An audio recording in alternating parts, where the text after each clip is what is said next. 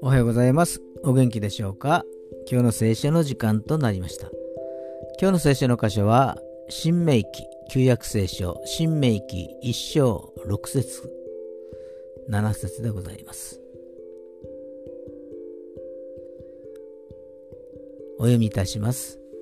あなた方はこの山に長くとどまっていた。向きを変えて出発せよ。アーメン。生きていると失敗することや道を間違うことも多々あります。人の失敗と神の恵みが繰り返されるのが人生です。でも失敗の渦の中にいつまでもいないで、向きを変えて出発せよと言われるのです。そこには神様の約束が伴っているからです。今日も神の御言葉に励まされますように。